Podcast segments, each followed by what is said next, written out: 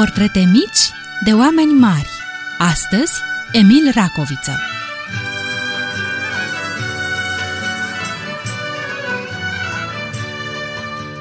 Bine v-am regăsit, dragi prieteni! Există pe lumea asta oameni pentru care viața este o minunată și continuă descoperire.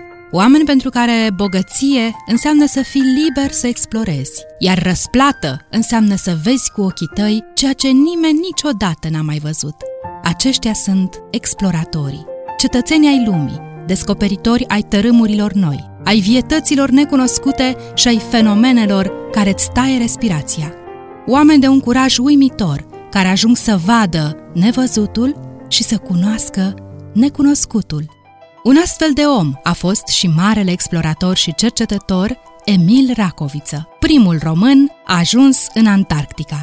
El era în stare să recunoască din ce specie făcea parte un delfin după sunetele pe care acesta le scotea când respira în apă. Putea să spună doar auzindu-i respirația dacă delfinul doarme sau e treaz, dacă e sănătos sau bolnav. Dar să vedem cum a început totul. Emil Racoviță s-a născut la Iași pe 15 noiembrie 1868, în satul Șurănești, la vreo 30 de kilometri de Vaslui. Casa familiei Racoviță era înconjurată de un adevărat paradis. Parcul din jurul casei avea o pădure de liliac, zeci de trandafiri și foarte mulți pomi fructiferi, un loc minunat de explorat și de studiat pentru micuțul Emil. În primii ani de școală, Emil Racoviță merge la școala de băieți din Păcurari, unde îl are ca învățător pe Ion Creangă. Mai târziu, la Institutele Unite din Iași, îl are ca profesor pe geologul Grigore Cobolcescu, cel care insuflă tânărului Racoviță dragostea pentru cunoașterea naturii. Apoi urmează facultatea de drept din Paris, după dorința tatălui său, dar audiază concomitent și cursurile școlii de antropologie, pasiunea sa. După obținerea cu succes a licenței în drept, se înscrie și la Facultatea de Științe din Universitatea Sorbona, Paris, unde își îmbogățește cunoștințele în științele naturii. Cercetător sârguincios, Emil Racoviță își susține teza de doctorat în Franța și devine un specialist cunoscut și apreciat în întreaga lume. De aceea, în 1897, la numai 29 de ani, naturalistul Emil Racoviță se îmbarcă pe vasul Belgica, cu destinația Antarctica și pleacă într-o expediție care avea drept scop cercetarea științifică a regiunii Polului Sud.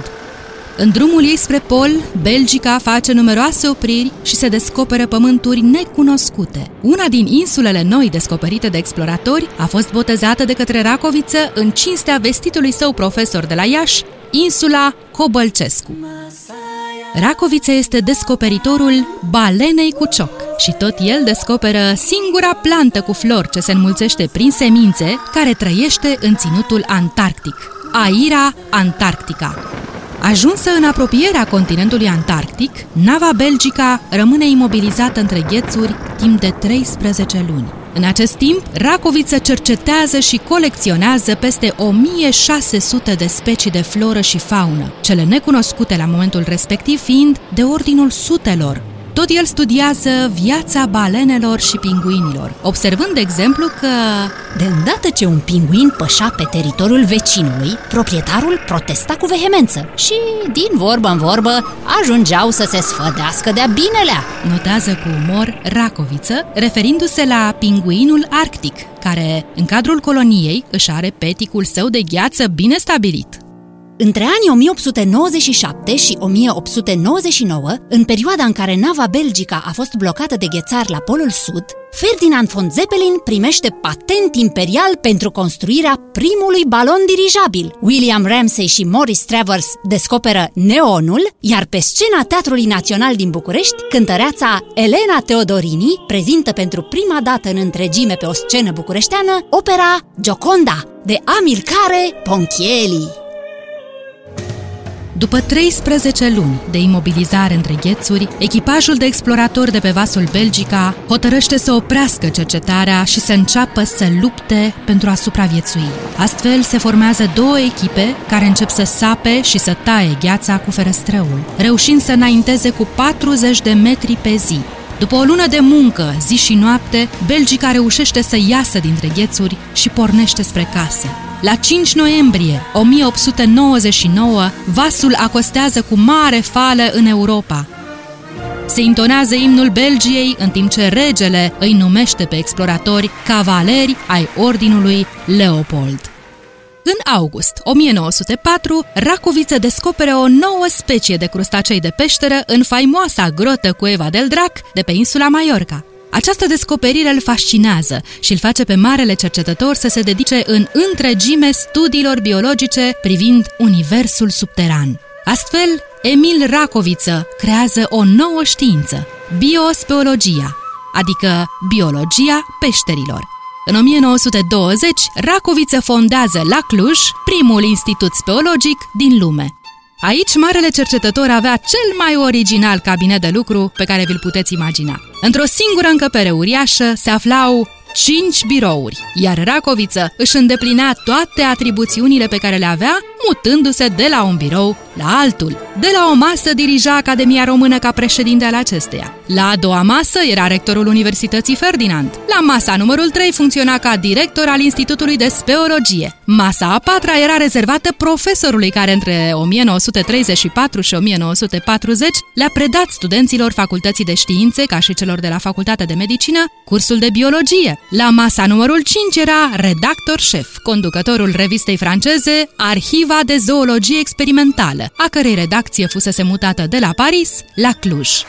Tot în 1920 se inaugurează Opera Română din Cluj cu Aida de Giuseppe Verdi. Se încheie tratatul de la Trianon, care înseamnă pentru noi recunoașterea internațională a unirii Transilvaniei, Banatului, Crișanei și Maramureșului cu România. Se înființează Tarom, iar desenatorul Aurel Petrescu realizează primul film de desene animate românesc, Păcală în lună, Marele explorator, cercetător și profesor Emil Racoviță a fost cunoscut de oamenii simpli din preajma sa, mai ales ca un om de mare generozitate.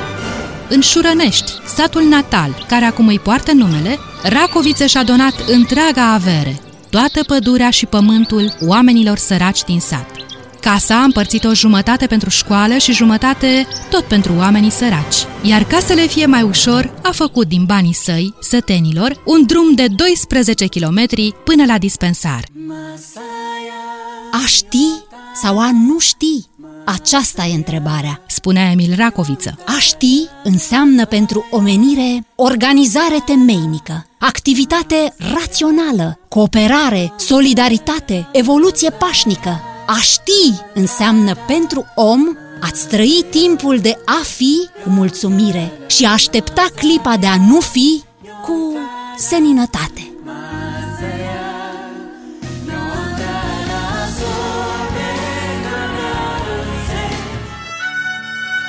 Ați ascultat Portrete mici de oameni mari, Emil Racoviță.